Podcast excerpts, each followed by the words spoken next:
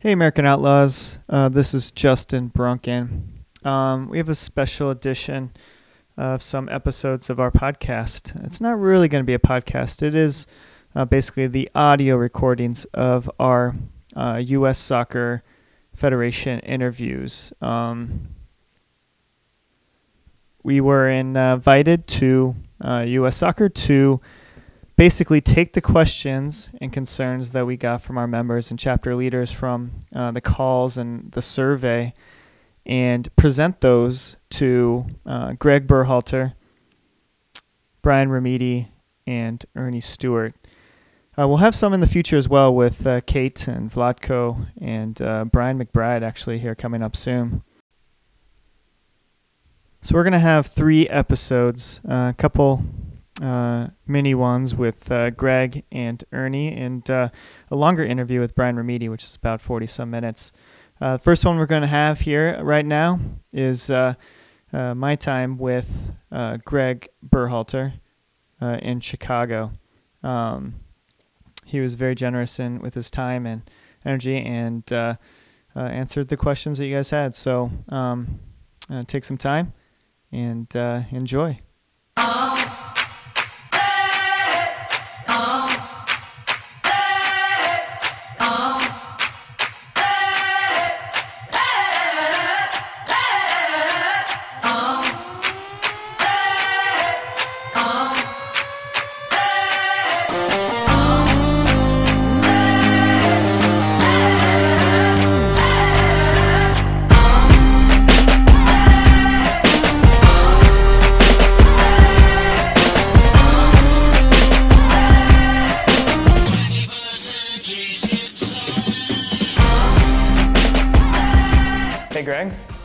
Doing? Good. How you doing? I'm doing good. I'm doing good. Well, thanks so much for joining us, taking some time to answer some questions that uh, we've gotten from uh, some of our members through a member survey, some through our chapter leaders and a chapter call.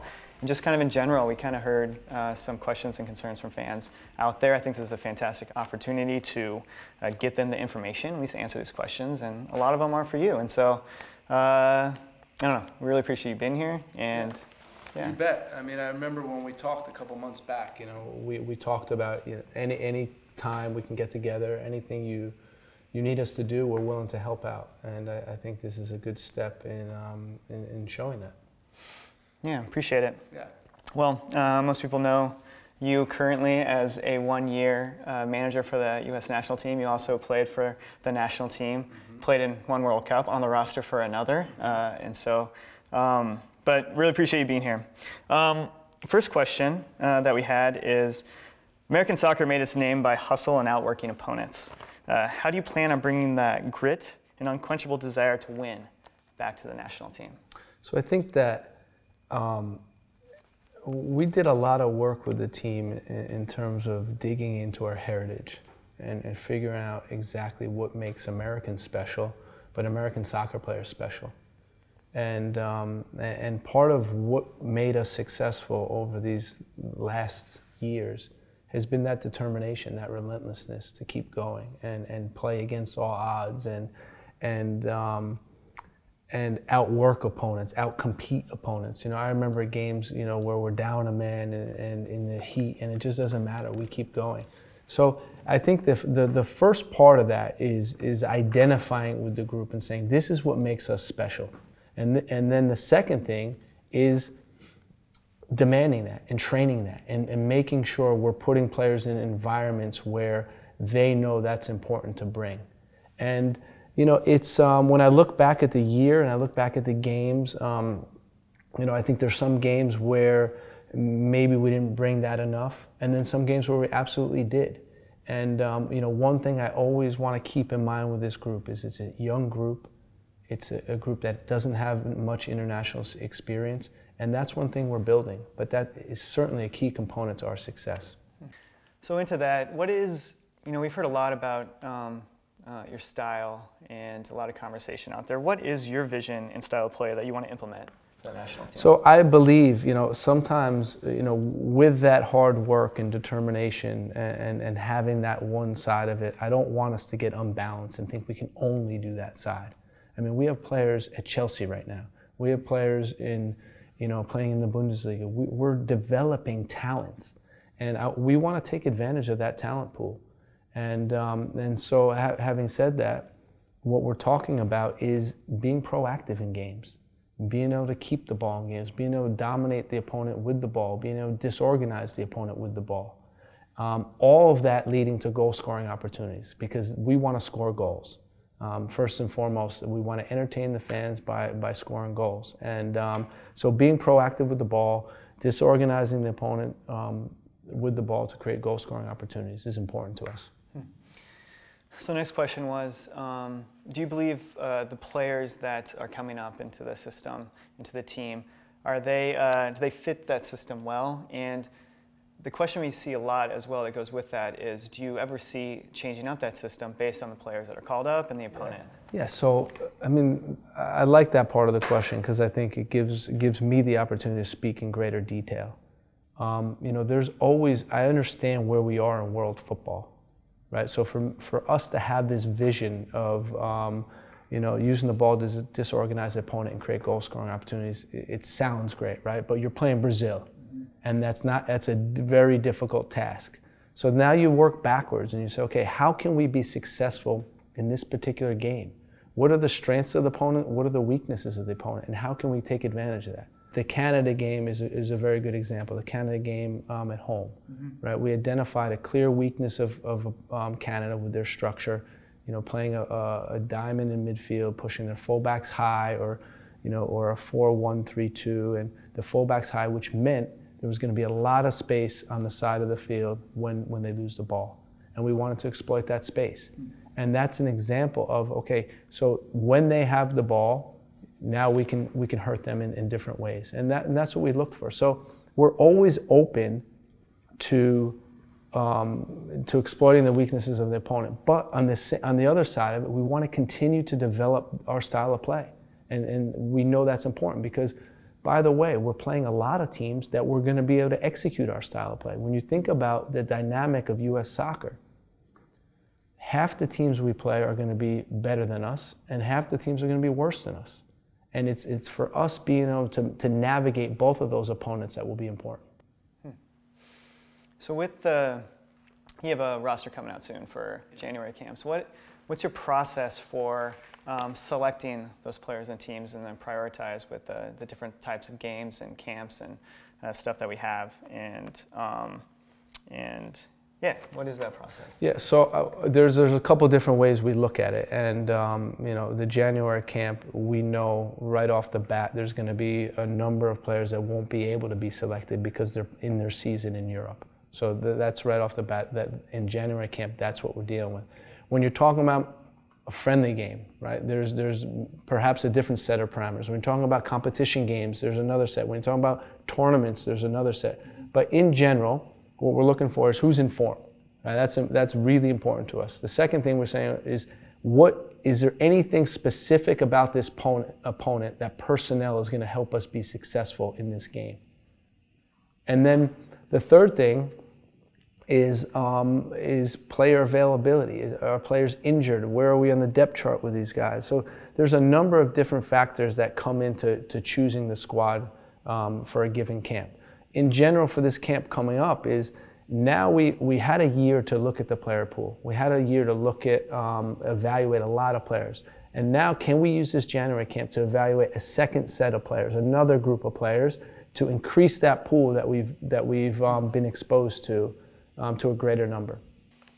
So, speaking after a year on the job, what do you think you did well as a coach? And where are you looking to get better at in 2020 here? I think we did a I think we did a good job of developing very good team chemistry. Um, when I think about the evolution of the group, when I think about um, the group that that we started working with, when I when I think about them in the beginning to now, it's night and day in terms of team spirit, team chemistry, togetherness. The group has done a really good job of bonding and and you see new relationships that have formed and so I think that's been great. When I think about um, you know, the, the, the play, um, I think we did a good job of establishing a baseline for how we want to play. It wasn't always perfect, no question about it. But the guys showed me that they're brave, right? That they're resilient, and that they, they really want to execute what we're looking for. So that was really important. So those are some really positive things. Def- defensively, our, our record was good this year. We, we let up very few goals, um, you know, very few chances. Our expected goals was good. We created a number of chances. So those things were pretty positive.